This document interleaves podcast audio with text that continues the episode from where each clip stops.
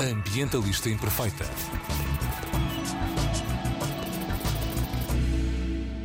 Olá a todas e a todos, daqui Joana Guerra Tadeu com a mensagem Ambientalistas Imperfeitas protegem-se do sol. Pode parecer engano, mas não é. A maneira como nos protegemos do sol tem impacto não só na nossa saúde, está mais que provado que o protetor solar nos protege dos malefícios dos raios solares para a pele, que devemos evitar totalmente a exposição às horas de maior calor e que apanhar escaldões é estritamente proibido. Mas também tem impacto no ambiente.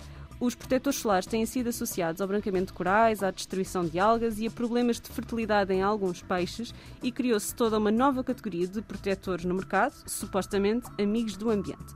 É verdade que todos os anos, sejam quando mergulhamos no mar, seja quando tomamos banho depois de usar um protetor, contribuímos para que se acumulem nos recifes de coral 6 mil a 14 mil toneladas de protetor solar. Mas qual será o real impacto destes protetores e como fazer um equilíbrio entre saúde e planeta? Para perceber isto e a diferença entre os vários tipos de filtros e os vários ingredientes, temos connosco a doutora Joana Marques Marto, professora e investigadora da Faculdade de Farmácia da Universidade de Lisboa. Bem-vinda, Joana. Obrigada, Joana. Muito obrigada pelo convite que me fizeste. É um prazer estar aqui hoje com vocês e, de certa forma, poder contribuir para a literacia na área dos cosméticos, principalmente na área dos protetores solares, que é uma categoria de produtos cosméticos tão complexa e tão necessária. Para começarmos esta conversa, e porque nós falámos um bocadinho antes, uh, Joana, tu explicaste que era importante explicarmos, primeiro que tudo, o que é um protetor solar, porque há coisas à venda como se fossem protetores solares que não são, que é uma coisa que eu não sabia. É Explica-nos lá o que é um protetor solar.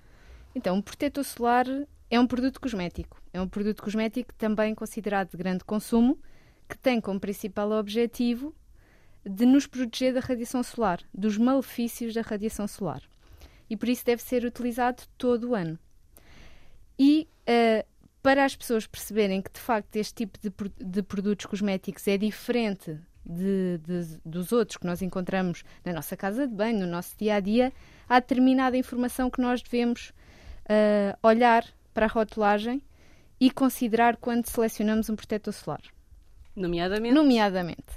Então, primeira uh, chamada de atenção é verificar se tem na rotulagem a função do produto, nomeadamente se é um protetor solar.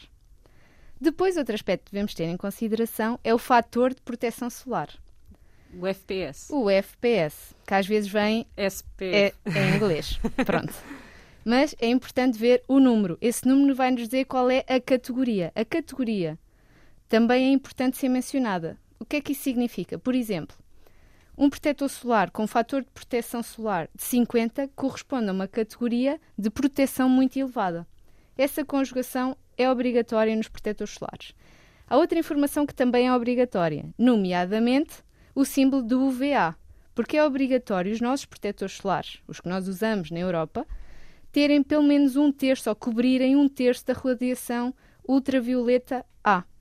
E por isso essa menção do UVA também é obrigatória nos protetores solares. Então, mas temos à venda protetores solares que só protegem dos UVB? Não poderemos ter no nosso mercado europeu esse tipo de protetores solares, ou seja, não são protetores solares. Ok ok? Se não vier com esta informação, mas claro que há outra informação que também é obrigatória, mas que acaba por ser transversal a qualquer produto cosmético, nomeadamente validade. É um aspecto muito importante a ter em consideração. Há dois tipos de informação relativamente à validade. Temos a data de validade, até quando é que o produto é estável quando está fechado, e neste caso podemos encontrar ou não quando a validade de um protetor solar é superior a 30 meses, essa informação deixa de constar na rotulagem. É como se fosse um produto eterno. Ok. Ok? E nós aí temos que decidir se ele está ou não. Não, nós não decidimos nada. Eu estou a perguntar porque eles mudam de cor, mudam de cheiro, mudam de textura, mesmo, não é? Os produtos estão no mercado, mas antes de serem colocados no mercado fizeram-se ensaios para provar a sua, a sua estabilidade. E o que é que significa estabilidade? que o produto mantém as suas características físico-químicas e microbiológicas, uh, mantém as suas características ao longo daquele tempo. Okay. Ou seja, nós conseguimos assegurar que a qualidade se mantém naquele período. Mas outra informação que é importante é o período após abertura. E o período após abertura vem normalmente uh, mencionado através daquele potezinho que nós encontramos com uma tampa aberta. Ok. Esse pote É um símbolo, É um lá símbolo. está, que é um pote que tem um M normalmente, que é os meses, não é? Sim, ou seja, nós temos que saber quando é que abrimos pela primeira vez o protetor solar, quando é que o utilizamos pela primeira vez, e a partir daí temos X meses. Esta é que é a grande informação que o consumidor tem que reter. Imaginemos que eu vou, no- em agosto, iniciar um protetor solar e o meu protetor solar tem um período após abertura, ou seja, aquele potezinho com seis meses. Significa que o meu protetor solar tem uma validade de seis meses. Não vai servir para o próximo verão. Não vai servir para o próximo verão. Resumindo e concluindo, não podemos usar. Mas há protetores solares que têm um período após abertura de 12 meses. Ok. Isso significa que eu posso usar durante 12 meses o protetor solar. Olha, uma coisa que se comunica muito na comunidade dos ambientalistas e da ecologia é quando o vosso protetor solar ah, passar esse tempo de abertura ou a validade, continuar a usar não como protetor, mas como hidratante. O que é que tens a dizer a, a esta dica? Não concordo muito com essa dica, confesso. Porque nós o que eh, testamos é a segurança e a qualidade do produto cosmético. No geral, independentemente da categoria. Sim, Ou seja, nós fazemos estudos para garantir a segurança e a qualidade.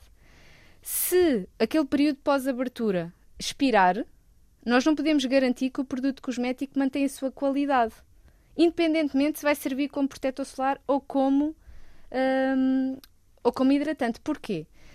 Se pensarmos nos filtros químicos, eh, e aqui de uma forma geral, um dos produtos mais difíceis de desenvolver são mesmo os protetores solares. É muito difícil estabilizar um filtro solar. portanto, marcas artesanais é para desconfiar.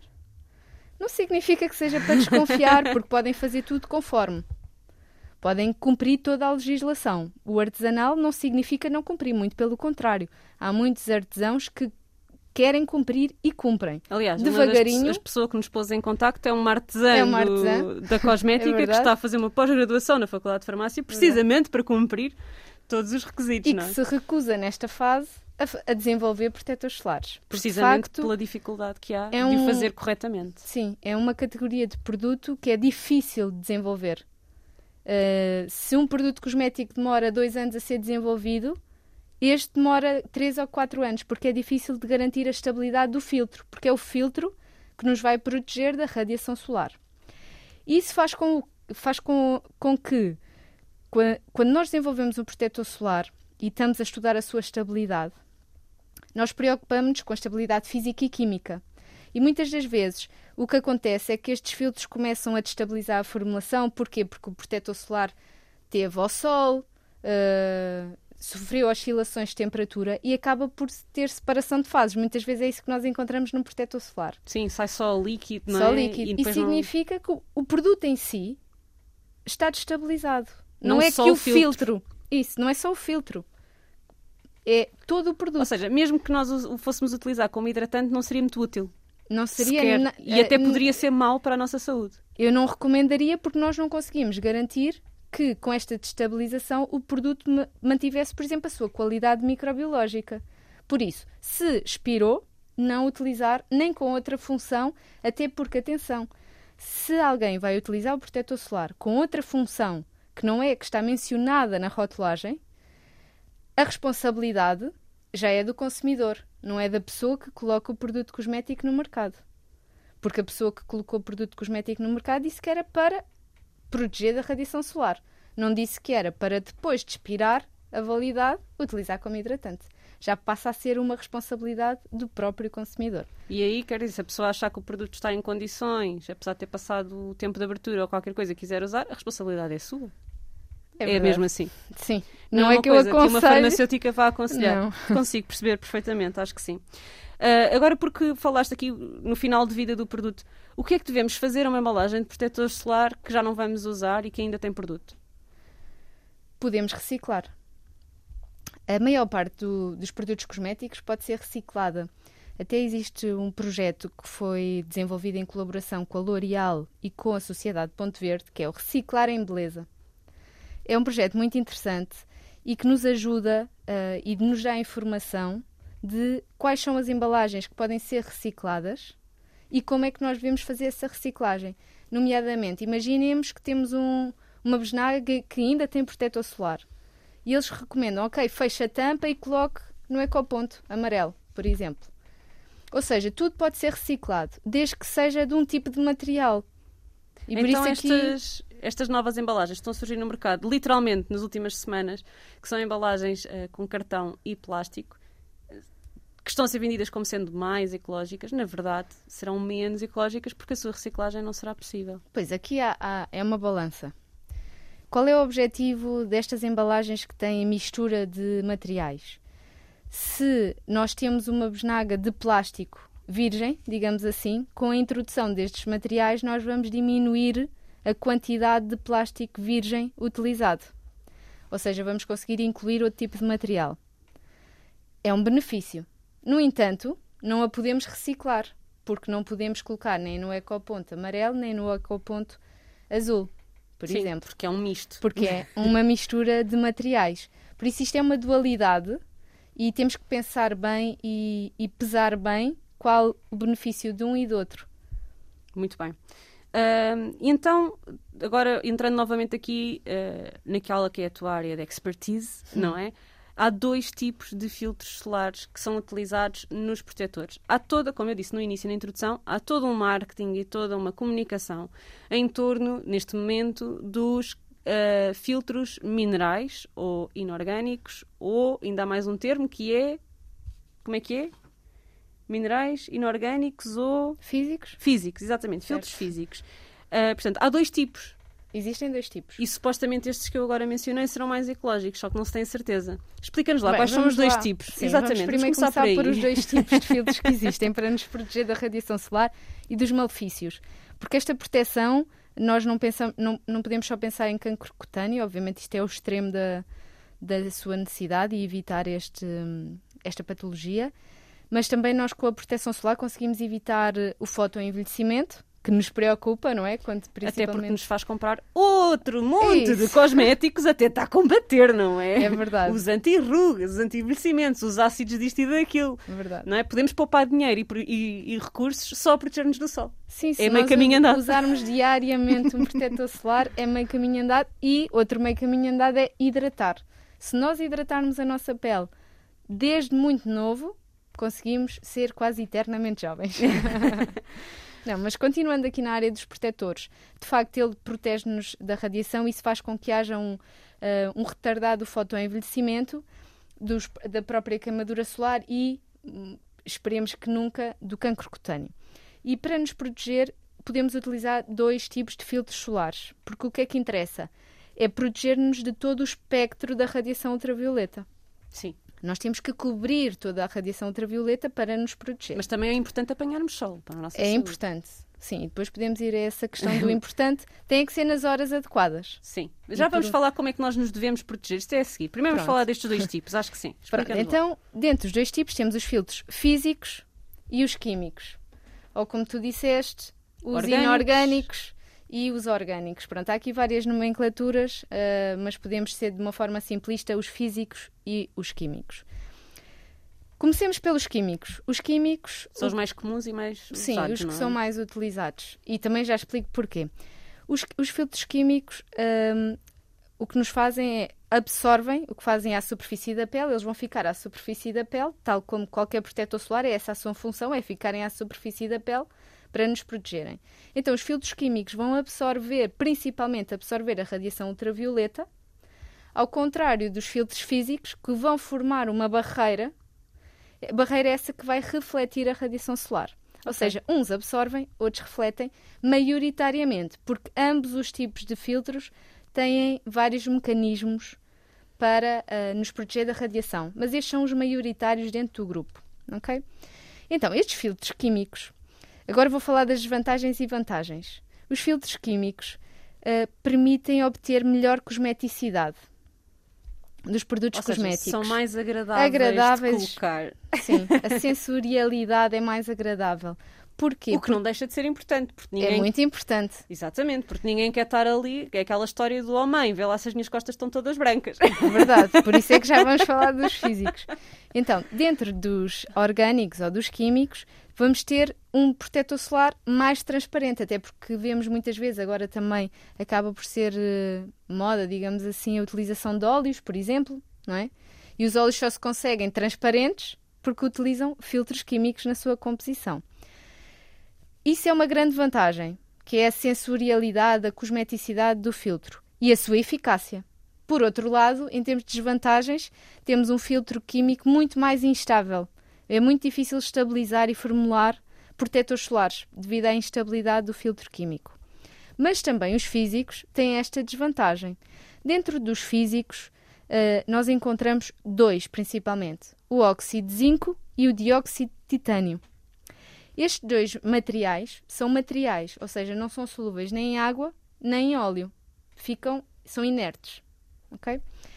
E estes dois tipos de materiais também têm diferentes tamanhos. São partículas que se vão depositar à superfície da pele e vão então refletir a radiação. Principalmente o dióxido de titânio é muito reativo. O que é que acontece? Quando ele está exposto à radiação ultravioleta, ele forma radicais livres muito reativos. Isso faz com que também destabilize a formulação. Por exemplo, uh, as formulações podem ficar amareladas, conferir mau odor. E como é que nós evitamos esta degradação do produto, ou deste caso do filtro solar? Revestindo estas partículas. Ou seja, para nós conseguirmos estabilizar estes filtros físicos, nós temos que revestir estas partículas com outros materiais. Já estou a morrer de medo, porque tu vais-me agora dizer que isso é revestido com microplásticos. Poderá ser, mas atenção, Joana, a indústria cosmética é muito proativa nesse sentido e, e evita uh, este tipo de revestimento. Pode ser revestido com silicatos, com sílica, com alumínio, há vários tipos de revestimento, ok? Mas são necessários porque, como ele se degrada, é muito reativo, principalmente o dióxido de titânio, para que ele exerça a sua função, é necessário este revestimento, a sua, a sua função e a sua segurança. Porque se ele forma radicais livres. Isso também é mau papel. Também é mau papel para o meio ambiente, etc, etc. Ok? Mas os filtros físicos têm a, a desvantagem de formar aquela película esbranquiçada à superfície da pele podemos ver aqui também um ponto positivo, principalmente nas crianças. Quando nós aplicamos um protetor solar numa criança e se ela ficar branquinha, fica com aquele tom acinzentado, azulado, não é? É sinal que foi bem aplicado o protetor solar, ou pelo menos conseguimos visualizar onde é que o protetor solar foi aplicado. Mas, obviamente, com adulto não gosta de estar com esse aspecto mais branquiçado. Mas há uma forma de utilizar estes filtros físicos que evitam este aspecto esbranquiçado, que é recorrer a nanopartículas destes filtros físicos, nanopartículas de dióxido de titânio e nanopartículas de óxido de zinco. Qual é o problema destas nanopartículas? Não sei se queres que eu fale já no ambiente, Força, mas quer, quer. posso já falar segue, nessa segue. questão. No caso das nanopartículas, elas têm que ser revestidas mais uma vez para evitar esta reatividade, principalmente do dióxido de titânio. Mas devido a estas alterações climáticas, não é? Uh, há uma acidificação dos oceanos. Porquê? Porque há um aumento da temperatura, há um aumento da temperatura e isso faz com que uh, haja maior quantidade de dióxido de titânio devido à, à, à poluição, não é? Há maior uh, quantidade de dióxido uh, de carbono, desculpa, uh, na atmosfera e acaba por se dissolver no oceano e, consequentemente, vai acidificar e o oceano. também. Não? É? E aquecer. E o, que é que... o aquecimento acidifica, a acidificação também aquece, portanto, isto estamos aqui presos num Sim, loop é verdade. Uh, um bocadinho dantesco. Sim. Mas vá, vamos lá falar de praia, de férias.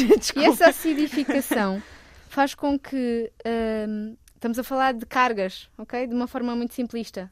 Eletrões que andam na água. Isso, iões. Isso faz com que haja uma alteração à superfície da partícula do, óxido, do dióxido de titânio. E ao, e ao contactar ou alterar esta carga superficial destas partículas que estão presentes nos nossos filtros, faz com que os filtros se possam tornar mais reativos, porque há ali uma destabilização da, à superfície. Possam agregar, possam se destabilizar, possam perder aquela característica da menor reatividade e passarem a mais reativos e produtores de, de radicais livres. Isso faz com que estas nanopartículas possam, de certa forma, ser prejudiciais também para o ambiente. Ok? Uh, eu li uns estudos que diziam, uh, portanto, em preparação para, para, esta conversa contigo, estive a ver vários estudos sobre protetores solares que andaram a ser aí uh, divulgados que falavam, portanto, do óxido de zinco e do dióxido de titânio, tal como tu, e que diziam que o óxido de zinco era muito mau para os corais também, mas o dióxido de titânio era menos mau. Uh, mas pelo que tu me estás a explicar, o dióxido de titânio, sem ser para os corais, ou seja, para a vida marinha no geral, pode ser também mau. Portanto, isto, estes que são vendidos como mais amigos do ambiente, que são os, os, os físicos, acabam por também ter consequências para o ambiente. Joana, só fazer aqui um alerta. O mau e o bom é muito relativo, porque hum, a indústria cosmética é muito proativa no sentido de proteger a saúde do humano, mas também do meio ambiente. Isso faz com que, na minha opinião, e na maior parte das pessoas que trabalham nesta área, os produtos cosméticos que existem no mercado são seguros para ambos, para o humano e para o ambiente. Estes estudos que tu leste e que eu leio e que temos que refletir so sobre eles são em, feitos em ambiente laboratorial. Isso significa que muitas vezes as concentrações que são testadas são superiores àquelas que se encontram uh, no meio ambiente, numa condição real no que se passa no dia a dia. Vou-te dar o exemplo do artigo que despoltou toda esta controvérsia Sim. dos artigos dos filtros fi, dos, ai, dos filtros fi, uh, químicos, químicos, químicos, não é? Sim. De repente, de repente, de repente todo o movimento não usar protetor Verdade. solar porque estamos a branquear os corais. Verdade. Então, foi em 2015. Um investigador e toda a sua equipa uh, realizou um estudo em que uh, colocou em contacto com os corais um filtro, um filtro químico. Neste caso foi a benzofenona 3 ou oxibenzona. Testou numa forma primária, ou seja, na forma larval da larva do coral e não propriamente da colónia do coral. Ok? É como Sim. se nós fôssemos. Ele não chegou a um recife e, e viu-se aquilo e estragava, não foi é? Em ambiente laboratorial, foi em laboratório. na larva do coral e o que viu é que de facto tinha um impacto. Mas as concentrações testadas também foram muito superiores às que são encontradas no oceano. Para além disso, se nós pensarmos nas correntes do oceano, uh, acaba por haver uma certa diluição quando nós entramos no mar. Há uma corrente que arrasta, mesmo que arraste parte do protetor solar ou do filtro solar, há uma diluição ao longo de todo o planeta, não é? E em ambiente laboratorial estas condições não são mimetizáveis. Por isso, houve aqui um alarme, isso desencadeou uh, tem consequências brutais a nível da, da indústria cosmética. Houve uma reformulação e está a haver uma reformulação de muitos protetores solares. No Havaí já foi proibida a sua utilização, principalmente de dois filtros químicos. Oxibenzona este ano. este ano, em janeiro de 2021. E também na Flórida, nas praias, numas praias da Flórida também são proibidos os mesmos ingredientes. Os mesmos. São dois neste momento. Diz-nos Oxib... só novamente para nós nos lembrarmos. Oxibenzona, mas eu já vou dizer a parte curiosa. Eles fazem muita publicidade à oxibenzona e octinoxato. O que é que acontece? Na lista de ingredientes nós não vamos encontrar esses nomes. Por isso não sabemos o que é que estamos a comprar. Mas se nós formos. Porquê? Porque estamos a falar da Havaí. De certa forma, há aqui uma diferença entre a legislação americana e, e a, europeia. a europeia. Não há esta uniformização. Mas nós encontramos uh, e são autorizados a nível europeu, porque são seguros, quer para o ambiente, quer para o humano. Nós encontramos em alguns protetores solares, mas como também disse anteriormente, proativamente a indústria cosmética já não utiliza estes filtros. E são o quê? A benzofenona 3 e o etilexilmetoxicinamato. Uou! Sim. Ok, santinha. Pronto, são estes dois nomes. Benzofenona 3 é fácil de, de procurar. E o etilexilmetoxicinamato é o outro filtro uh, solar que está em causa e foi proibido no Havaí, mas que a nível europeu está autorizado e é seguro. Porque atenção. Mas a oxibenzona então já não se usa? No, na Europa? Usa-se, usa-se. Ah, usam-se os dois. Usa-se e é seguro. Porquê? Eu Isto também porque falaste na, na, proatividade da indústria. Desculpa, esclarece-nos só Pronto. aqui um bocadinho melhor. Entre então. a proatividade e, a, e as leis há sempre um interregno.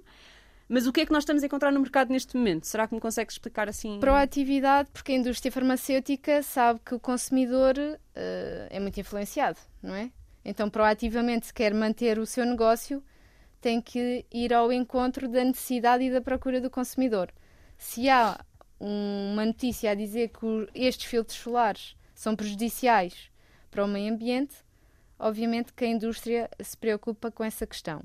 Até ao momento não há prova de facto que sejam. Porquê? Porque há necessidade atualmente de, para além dos testes em laboratório, serem realizados testes in vivo no meio ambiente, não é? Só depois de termos estas duas informações é que podemos chegar a alguma conclusão. Até lá não podemos. E neste sentido, o que é que eu quero dizer? A nível europeu, estes filtros são permitidos, são regulados. O que é que isso significa? Que há regras para os utilizarem. E baixou-se até, pelo que eu percebi, uh... não, foi nos, nos, nos, orgânicos é que se baixou qualquer coisa. Bem, Tem a ver é com o tamanho da partícula nos orgânicos, nos, nos minerais. Nos minerais. Houve Sim. até um, uma redução do óxido de zinco, não foi? Do tamanho? Do dióxido de titânio. Ok. O tamanho que é permitido isto é sprays versus cremes, mas também já lá chegamos. O que é que eu quero dizer? Que nós só podemos utilizar filtros solares que estejam no anexo do regulamento dos cosméticos. Há um anexo, que é o anexo 6, não interessa, que tem muitos filtros solares listados e só estes é que podem ser utilizados como filtros solares. E para além dessa informação, existe a concentração máxima que podem ser utilizados de uma forma segura, quer para o meio ambiente, quer para o humano, porque a indústria cosmética não se preocupa só com o humano, mas também com o meio ambiente. Temos o caso dos silicones. Os silicones acabam por ser seguros para o ser humano, mas foram proibidos principalmente em produtos de enxaguamento. Há dois silicones que têm nomes esquisitíssimos, o ciclopentaciloxano um, e o D4, que foram proibidos em produtos de enxaguamento. Porquê? Não é porque nos fazem mal a nós, é porque fazem mal ao meio ambiente. E os parabenos? Também é todo um mito, São não é? seguros são seguros e, para além de serem seguros, mantêm a qualidade microbiológica do produto. Isso é muito importante. Nós temos que utilizar produtos com qualidade. E às vezes, qual é aqui a questão do, dos conservantes? É Sim, que os, conservantes são basicamente são conservantes. conservantes. É que a questão dos conser do o conservante está presente em quase todos os produtos cosméticos que nós utilizamos. Então pode haver uma acumulação desse tipo de, de ingrediente. Okay. Não é? Um somatório. Nós, em média, usamos 7 produtos cosméticos por dia. A pasta de dente, o gel de banho, o shampoo, o sabonete líquido, o hidratante, o, hidratante, o, o creme de corpo. Se todos usarem esse conservante, porque quase todos necessitam, a não ser que tenham determinadas condições, nomeadamente pH extremos, álcool na sua composição. Ou serem em ampola. É? Ou ampola, monodose, ou, não, ou serem à base de óleo, por exemplo. Excepto esses, necessitamos sempre de um conservante. E se nós escolhermos sempre o mesmo conservante, pode haver aqui uma acumulação. E são esses estudos que estão a ser realizados. O que é que a indústria cosmética fez? Não foi a indústria, estamos a falar de, em termos uh, regulamentares a Comissão Europeia, que é quem uh, legisla uh, o, o, produto cosmético. Reduziu a concentração da utilização dos parabenos e proibiu, em algumas zonas do corpo, nomeadamente na zona da fralda dos bebés, algum tipo de parabenos, porque há vários tipos de parabenos. Ok. Ou seja, podem ser utilizados e, e devem ser utilizados porque eles são seguros na concentração que está legislada. Prevista na legislação. Isso é a grande mensagem, é que os produtos são seguros. Obviamente que estamos em constante aprendizagem e também, obviamente, estamos, em, estamos sempre a realizar estudos e se de facto um ingrediente se demonstrar pouco seguro, vai ser ou restringido, que, é que o restringido é tem um limite na sua concentração, ou então vai ser proibido, porque acontece. Totalmente, pronto, também pode ser totalmente Sim. proibido. Então, e nestes filtros, estavas-nos a explicar os filtros orgânicos ou, os, ou, ou como, qual era o outro nome que estavas a dar? Os filtros químicos. químicos. Um, e estes filtros químicos são os, estavas, há pouco disseste que eram os mais usados. Porquê que são os mais usados? Porquê que são os mais comuns? É por serem mais fáceis de produzir que os outros? É... Principalmente devido à cosmeticidade, ao facto de não deixarem ser tão agradável, não ser é? tão agradável. Mas normalmente nós precisamos de um filtro físico às vezes, muitas das vezes agora sob a forma de nanomaterial, com tamanho nanométrico, para conseguir cobrir todo o espectro da ação da luz ultravioleta. A legislação que saiu agora que proíbe, ou que vai proibir, ainda não proibiu, o, os microplásticos nos cosméticos, uh, vai apanhar também estas, estes revestimentos ou é só aquela questão dos esfoliantes? O que é que esta legislação não. vai mudar? Microplásticos acaba por ser transversal a qualquer indústria, não é? Ok. E por isso vai cobrir tudo. Ok. é transversal, mas também posso dizer que, mais uma vez, proativamente, a indústria cosmética retirou dos seus produtos os microplásticos. Já existem países que proíbem a utilização de microplásticos, mas há outros que não.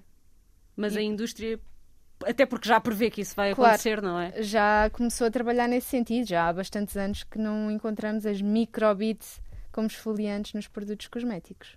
Olha, e hum, quando aconteceu este estudo de 2015 que nos diz eh, os protetores solares estão a destruir os corais, que basicamente foi como foi comunicado, não é? Sim. As pessoas então, eh, bem, muita gente que provavelmente pensou vou deixar de usar protetor solar, que é- não é para fazer, e outras então precisam de um protetor solar que seja amigo dos corais. E de repente há todo um mercado que eu diria, vais-me dizer se eu estou enganado ou não, que é greenwashing, ou seja, que é dizer-nos eh, as partes melhores d- da questão escondendo as piores, não é? Que é, ok, então estão aqui estes protetores que são reef safe, reef friendly, ou que são ecológicos, biodegradáveis, amigos dos corais, que são então estes filtros físicos, inorgânicos ou minerais. Ah, quão amigos do, do, do ambiente, de facto, são estes produtos que vêm com estes símbolos a dizer reef safe, reef friendly? Joana, vindo aqui atrás na questão do, do produto cosmético. O produto cosmético tem que cumprir regras. Já falámos de um regulamento, que eu vou dizer agora o número, que é o 1223 de 2009, que diz respeito à rotulagem, à colocação do produto no, no mercado, aos ingredientes, há toda uma série, eh, basicamente cobre todo o ciclo de vida do, do produto cosmético.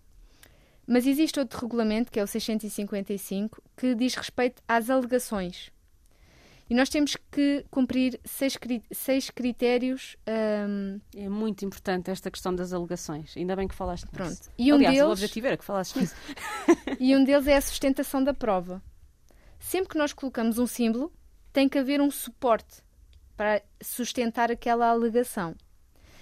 Ou seja, para nós colocarmos esses símbolos de eco-friendly, biodegradável, temos que fazer prova que realmente são eh, amigos do ambiente ou que são amigos dos corais, etc, etc.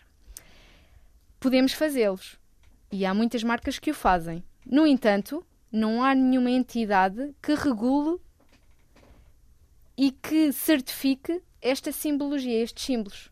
Acabam por ser símbolos livres, mas que podem ser penalizados se a pessoa responsável que colocou no o produto no mercado não sustentar esta prova, não sustentar esta alegação. Ou seja, não há uma regulação antes ou uma certificação a priori, mas pode haver uma fiscalização a posteriori com consequências. Sim. Neste caso, como é que nós podemos fazer prova? Em ambiente laboratorial, expor, por exemplo, hum, o peixe zebra ou os corais a, a determinados compostos, até já existem algumas normas para testar a biodegradabilidade, se não me engano é a 301B, não tenho a certeza deste número, mas que permite também estudar a biodegradabilidade do produto cosmético e ter este suporte para fazer determinadas alegações. Por isso, não é, ah, não é legislado, não é regulado, no entanto, está implícita, não é? Na. Indiretamente, há aqui uma regulação que é o, o, o regulamento 655 vem dizer para colocar determinada alegação tem que haver sustentação da prova e essa sustentação pode ser feita em ambiente laboratorial. Não pode haver a colocação de um símbolo sem haver essa sustentação. Mas é ou não é verdade que então eu posso ter um protetor ah, químico que diga que é amigo do coral, porque, essas, porque lá está, porque em ambiente laboratório. Ah, não sei se me estou a fazer entender, Sim. não é? A verdade é que, por acaso, estive a ver uns artigos em que testaram muitos filtros eh, químicos e foram todos amigos do ambiente, digamos assim. Porquê? Porque as concentrações que foram testadas acabam por ser baixas, ou então testaram o limite de concentração máxima, ok? Mas que num ambiente laboratorial não reproduz o que se passa no dia a dia. Por isso, muitos dos. E depois é assim, há aqui outra questão O tu- muito O importante. que acabaste de dizer serve para os dois lados. Pode ser Serve. muito, muito menos grave do que nós imaginamos, ou pode ser muito mais grave do que imaginamos. Certo, mas a há verdade aqui é que outra questão que é a formulação. Deve ser quando nós desenvolvemos um protetor solar, temos que saber formular.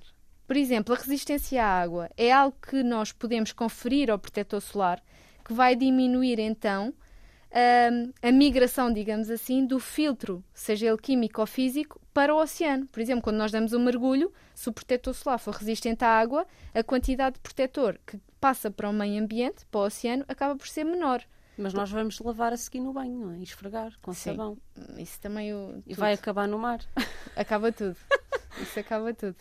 Sim, é verdade. Portanto, Mas ou acaba- seja, quando, por exemplo, lá vai proíbe, pode conseguir proteger ligeiramente mais, porque depois há correntes e tudo mais, mas pode conseguir proteger os seus recifes. Sim. Mas não vai proteger os recifes do outro lado do planeta. Mas não significa ah, que tenha sido a causa, ou seja, isto para dizer que não, muito provavelmente a causa, do branqueamento do- dos do não é o protetor solar. sim, até porque houve consi- o, o- o efeito El Ninho, Sim. que é uma alter- houve uma alteração climática e um aumento da temperatura, e, e esse aumento da temperatura, tal como tu mencionaste anteriormente, tem outros impactos, não é? A acidificação, o aumento da temperatura propriamente dito da água, e isso foi como consequência o branqueamento e não propriamente a exposição aos filtros solares. Houve um cientista que, que foi publicado pelo New York Times que dizia que, que os testes em laboratório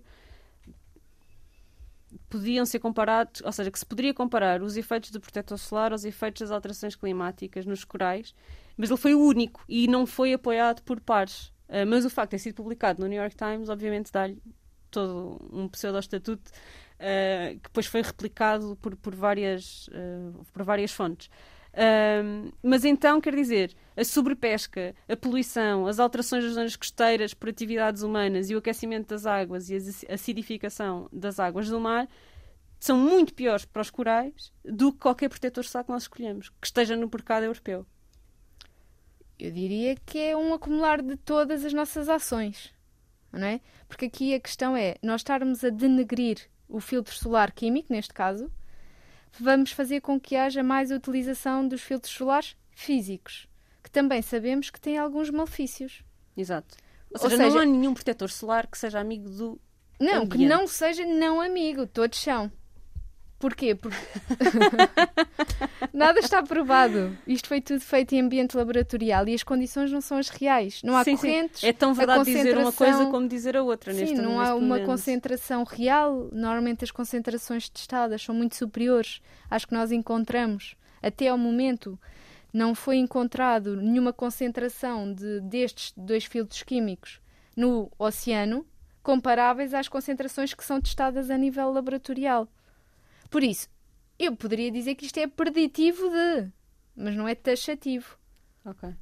Então, eh, estamos aqui a chegar ao final da nossa conversa e as pessoas devem estão todas em Baralhadas. pânico, baralhadas lá em casa, tipo, ok, então o que é que eu faço? Uso protetor solar, Sim. não uso protetor solar, Não. compro orgânico, compro inorgânico, compro o filtro químico, o filtro físico, socorro, o que é que eu faço? Como é que nós podemos ajudar as pessoas a fazer uma escolha em que elas sintam que estão a fazer uma escolha que seja consciente? Primeiro, usar protetor solar sempre. Todos os dias, o Todos ano os inteiro. dias, o ano inteiro. Isso é o recomendável. Claro que o fator de proteção solar pode ir variando ao longo da estação, mas quanto mais protegido, melhor, até porque em termos de absorção da radiação ultravioleta ah, há pequenas diferenças.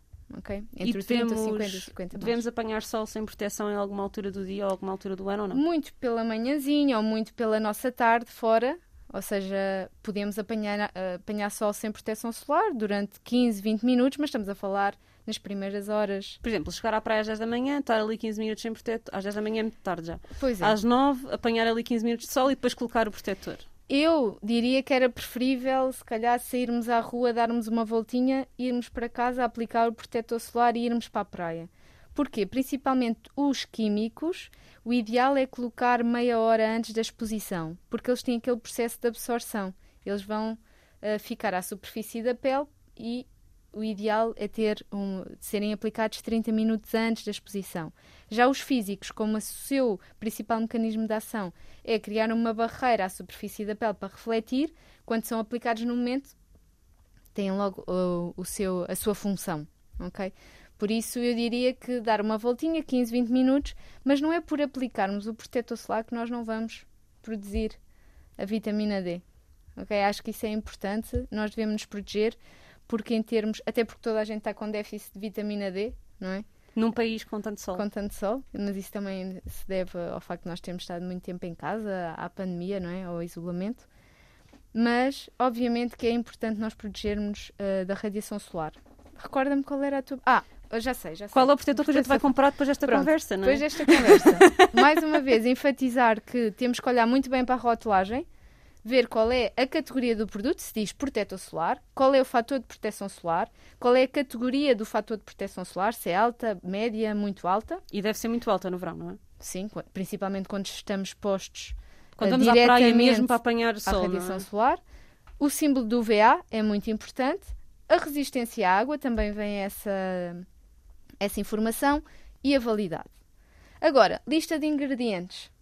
Sinceramente, uh, eu não consigo ser clara nesse aspecto, porque isso vai depender do gosto de cada um. Agora, há aqui uma informação importante. Se querem ser mesmo, vá, digamos, proativos, amigos do ambiente, porque atualmente não há nada que nos diga que são bons ou maus, mas de uma forma muito proativa, nós sabemos que as nanopartículas podem ser mais prejudiciais. Ok? Principalmente devido às alterações climáticas, a toda aquela questão que eu já mencionei da acidificação e das temperaturas. Como é que nós detectamos as nanopartículas na lista de ingredientes? Entre parênteses, à frente do titânio dioxide e do zinc oxide, Portanto, isto no caso dos filtros físicos, físicos, são minerais, sim. Sim, vamos encontrar nano. Se estes filtros físicos tiverem um tamanho nanométrico, é obrigatório colocar na lista de ingredientes esta menção ou seja, nano entre parênteses. É fácil de identificar. Se quiserem ser mesmo muito, muito amigos do ambiente e é não comprar esses. É, e de forma a não contribuir no futuro, pronto, porque ainda não há nada que nos diga que é, é bom ou mau. que isto é okay? mau, não é? Mas se não quiser, se quiserem evitar, é uh, se quiserem evitar poluir, vá, digamos assim, ou contribuir para, é evitar protetores solares que tenham esse nano, esse nano à frente do dióxido de titânio e dióxido de zinco. Quanto aos químicos, se quiserem evitar aqueles filtros solares que já estão proibidos no Havaí, é tal, o tal nome gigante que eu vos disse, o etilexilmetoxicinamato e a benzofenona 3.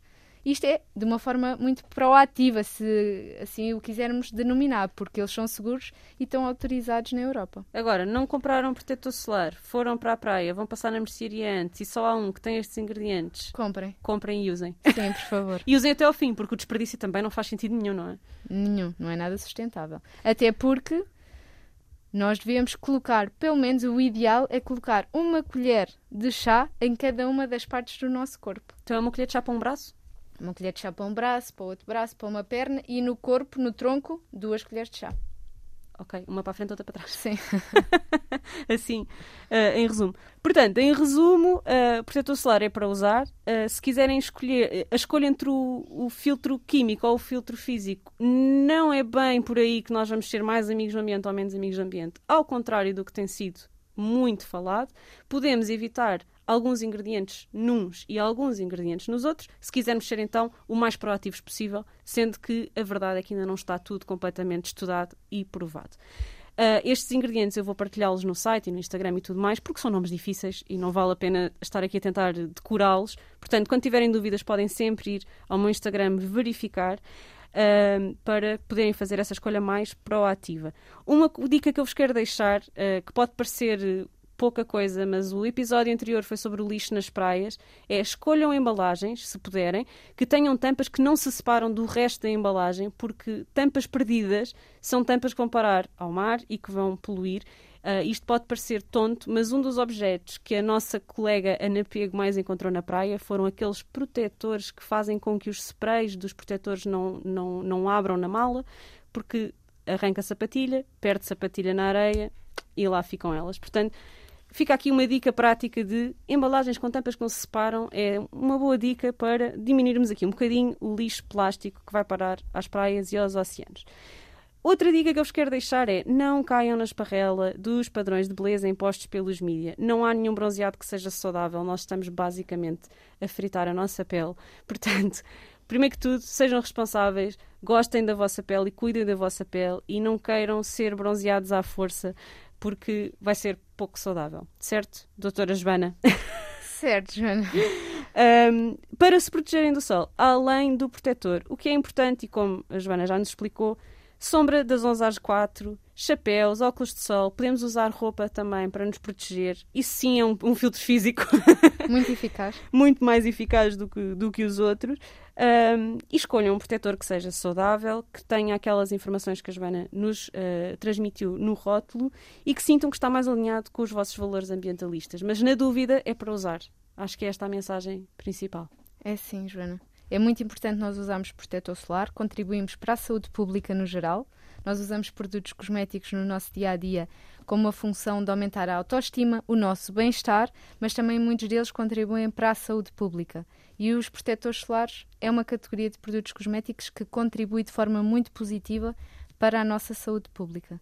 Por isso, aqui a grande mensagem é utilizar protetores solares, porque a nível europeu os filtros solares estão muito regulados, há muitas regras e por isso podem confiar. E, obviamente, a própria Comissão Europeia está muito ativa na, na pesquisa, eh, quer na segurança uh, do, do humano, quer também do ambiente. Por isso, se houver alguma questão ambiental ou de segurança, as entidades responsáveis as entidades, estão em cima sim. disto. Nós temos que, de facto, confiar nestas entidades, porque senão damos em doidos com a nossa eco-ansiedade. Podemos ser proativos. A doutora Joana já nos disse quais são os ingredientes em que nós podemos então ter atenção para tentar fazer escolhas mais responsáveis, mas ainda assim, a verdade é que a, a responsabilidade não é nossa do consumidor, é então destas entidades reguladoras. Uh, o protetor solar é um tema deste podcast porque tem havido mesmo muita comunicação em torno do protetor solar amigo do ambiente e o que fica aqui em, em género de conclusão desta conversa, diria eu, é que criou-se toda uma categoria de mercado, toda uma comunicação em torno uh, desta ideia de um protetor solar que é mais amigo, amigo do ambiente do que os outros, mas a realidade é que ainda não há grandes conclusões neste tema. Para nós tomarmos decisões em cima do impacto ambiental, nós devemos sim tomar decisões em cima do impacto na nossa saúde e da nossa proteção. E acho que é esta a mensagem uh, final. Obrigada, Joana. Obrigada. Para a semana falamos de sobrepopulação. Até lá. Ambientalista Imperfeita.